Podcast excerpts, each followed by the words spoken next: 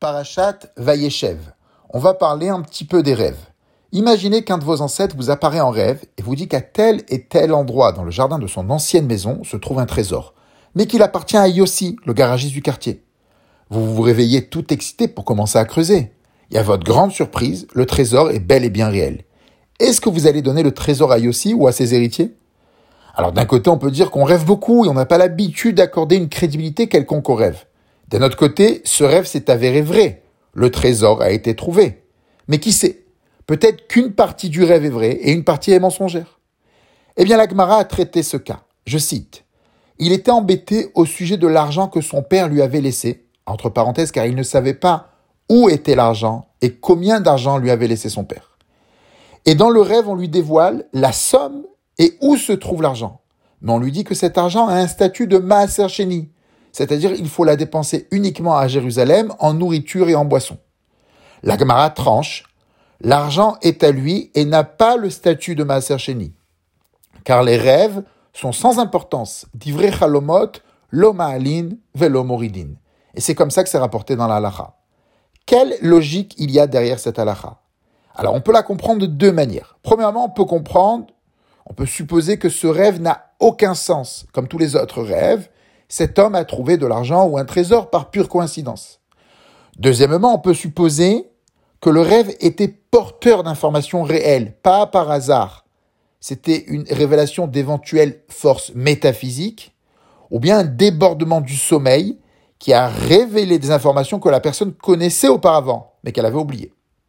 Quoi qu'il en soit, pour comprendre cette halakha, on est obligé de dire qu'il s'agit de quelque chose comme Palginan Dibura, c'est-à-dire que nous tenons compte de la moitié du rêve. Même si la réalité a confirmé les paroles du rêve concernant la somme et l'emplacement de l'argent, il se peut que le rêve dit faux concernant le statut de l'argent ou le propriétaire de l'argent. De manière générale, il y a pas mal de rêves dans le Tanar qui sont pris au sérieux. Mais on peut dire que notre paracha, c'est la paracha des rêves. Elle commence avec les deux rêves de Yosef et termine avec les rêves des ministres de Paro, Sarah Mashkim et Sarah Ophim. Lorsque les ministres ont rêvé, il était clair pour eux qu'il y avait un sens à leur rêve. Pas un sens psychologique à propos de leur subconscient, etc. Mais une sorte de prophétie ou de mini-prophétie concernant leur avenir. Ça suppose qu'une personne peut arriver à la conclusion qu'un rêve spécifique n'est pas une hallucination créée en raison d'une activité aléatoire de son esprit, mais plutôt une intervention d'extérieur. Ça reflète une intervention d'extérieur qui doit être déchiffrée. Le Rambam pense qu'une personne peut faire la différence entre un rêve qui n'a aucun sens, un rêve qui a un degré de vérité, un rêve qui est de l'Esprit Saint, Roi HaKodesh, et un rêve qui constitue une prophétie, névoie. La source des rêves, selon le Rambam, est le pouvoir de simulation dans l'esprit. Ce pouvoir, pour lui, inclut la mémoire, c'est-à-dire la capacité de conserver une image de quelque chose que nous avons vu ou entendu dans le passé, même lorsque le stimulus externe a déjà disparu. Ce pouvoir inclut également la capacité d'assembler des éléments tangibles les uns aux autres, c'est-à-dire de produire une image imaginaire en mélangeant des éléments que nous connaissons, même si cette combinaison peut être physiquement impossible, comme par exemple un navire de fer naviguant dans les airs, un homme dont la tête est dans le ciel et les pieds sur la terre, une bête aux mille yeux, etc. Il est intéressant de faire remarquer que d'après le Rambam, il y a un continuum entre les hallucinations d'un rêve simple et la vraie vision de la prophétie. Je cite les paroles du Rambam. Tu connais aussi les actions de cette faculté imaginative, consistant à garder le souvenir des choses sensibles, à les combiner, et ce qui est particulièrement dans sa nature, à retracer les images. Son activité la plus grande et la plus noble n'a lieu que lorsque les sens reposent et cesse de fonctionner. Et c'est alors qu'il lui survint une certaine inspiration qui est la cause des songes vrais et aussi celle de la prophétie. Comme nos sages l'ont dit à différentes reprises, le songe est un soixantième de la prophétie. On ne saurait établir une proportion entre deux choses spécifiquement différentes. L'action de la faculté imaginative pendant le sommeil est la même que dans l'état de prophétie si ce n'est qu'elle est encore insuffisante et qu'elle n'est pas arrivée à son terme. C'est-à-dire, d'après le Rambam, la différence entre le rêve et la prophétie est une différence quantitative et non qualitative. D'après le Rambam, une personne devrait tout à fait savoir où se situe son rêve. Il fait la différence entre le rêve qui est lié au niveau du roi Rakodesh, l'Esprit Saint, qui est inférieur à la prophétie, et le rêve prophétique, même à son niveau le plus bas. Donc il est clair que le prophétiseur ou le rêveur peut distinguer quelle est la nature de la révélation qu'il a atteint. Pour voir jusqu'où le Rambam est allé dans l'évaluation de cette capacité, on va citer un passage très connu du livre des rois. À Givon, Dieu apparut en rêve à Shlomo pendant la nuit et il lui dit Demande ce que tu veux, que je te donne. Shlomo répondit Tu as traité avec une grande bienveillance ton serviteur David, mon père, etc., etc. Maintenant, mon Dieu, tu as fait régner ton serviteur à la place de David mon père, et moi je ne suis qu'un jeune homme, je n'ai point d'expérience, etc. Accorde donc à ton serviteur un cœur intelligent pour juger ton peuple, pour discerner le bien du mal, etc., etc. Et Dieu lui dit, puisque c'est là ce que tu demandes, puisque tu ne demandes pour toi ni une longue vie, ni les richesses, ni la mort de tes ennemis, et que tu demandes de l'intelligence pour exercer la justice, Voici, j'agirai selon ta parole. Je te donnerai un cœur sage et intelligent, de telle sorte qu'il n'y aura eu personne avant toi et qu'on ne verra jamais personne de semblable à toi. Shlomo s'éveilla et voilà le rêve. À première vue, lorsqu'on lit ce passage, on se dit mais il n'y a pas une plus grande prophétie que celle-ci. Il s'agit d'un dialogue direct entre Dieu et Shlomo. Il est écrit Dieu apparut et il lui dit et Dieu lui dit, et il lui répondit, etc., etc. Shlomo fait une demande qui est exaucée, et immédiatement après cette histoire vient le fameux procès de Shlomo, qui montre la sagesse avec laquelle il a été béni. Donc voilà, c'est une top prophétie. Eh bien, le Rambam nous dit qu'il ne s'agit pas réellement d'une prophétie.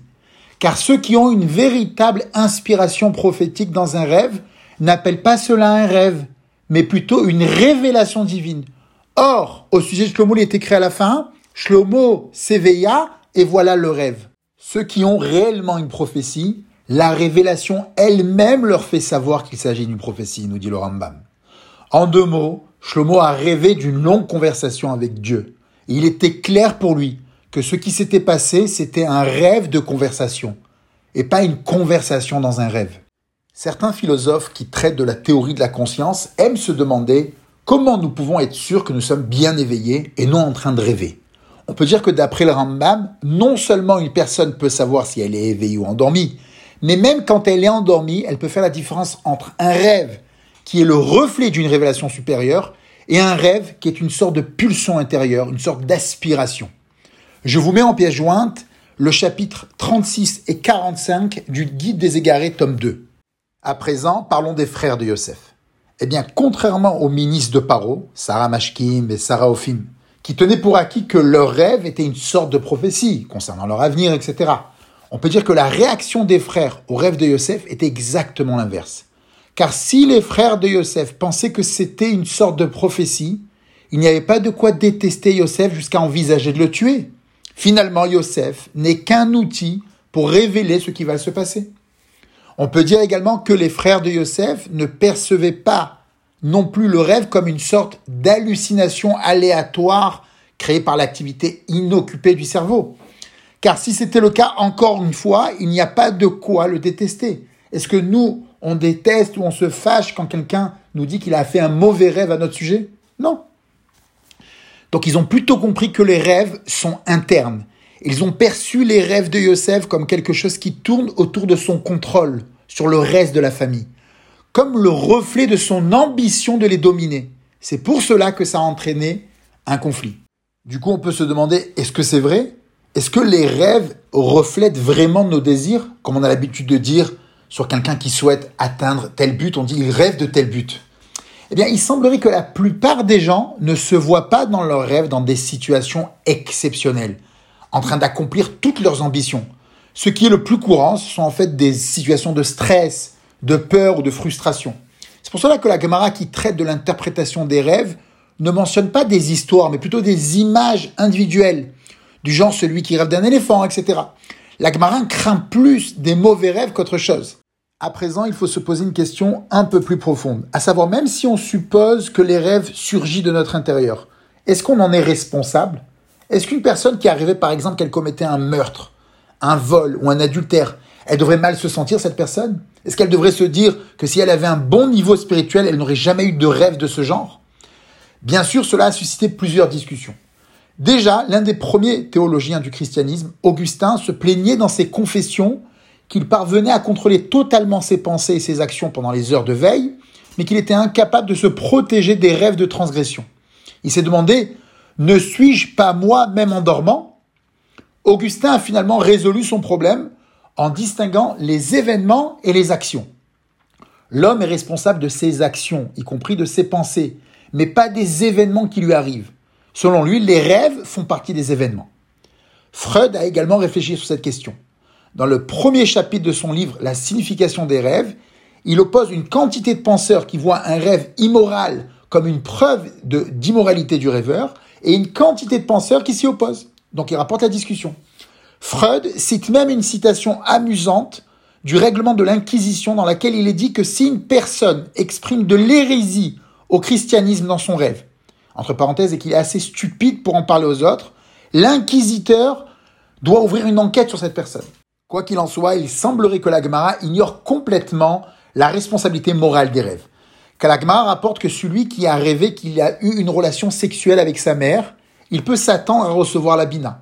S'il a rêvé d'avoir une relation avec une femme fiancée, il peut s'attendre à recevoir de la Torah. S'il a rêvé d'avoir une relation avec sa sœur, il peut s'attendre à recevoir la chorma.